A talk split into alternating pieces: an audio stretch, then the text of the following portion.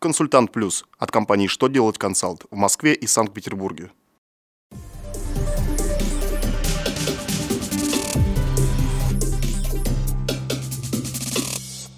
Добрый день! Для вас работает служба информации телеканала «Что делать ТВ» в студии Ольга Тихонова.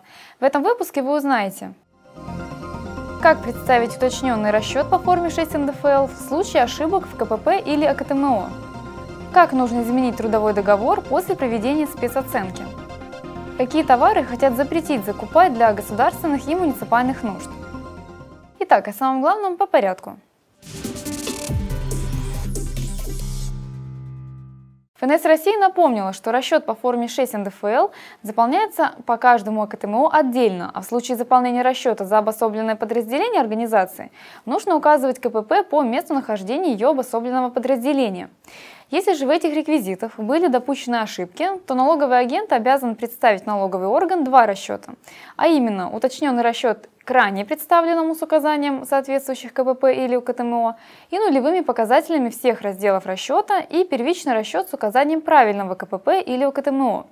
При этом налоговая ответственность за несвоевременное представление правильно заполненного расчета не применяется. Минтруд России разъяснил, какие изменения вносятся в трудовой договор по результатам проведения спецоценки условий труда.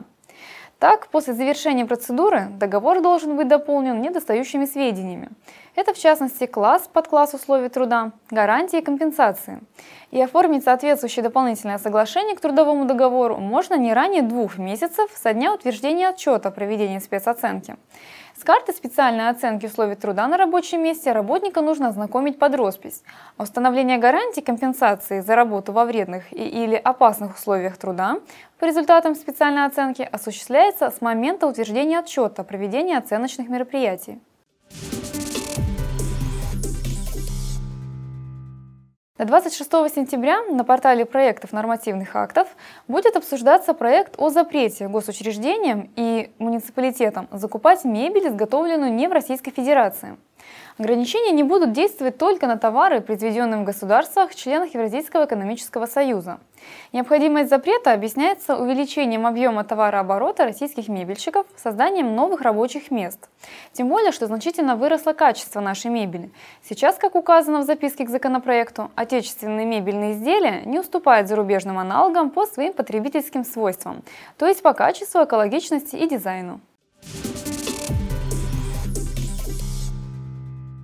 На этом у меня вся информация. Благодарю вас за внимание и до новых встреч!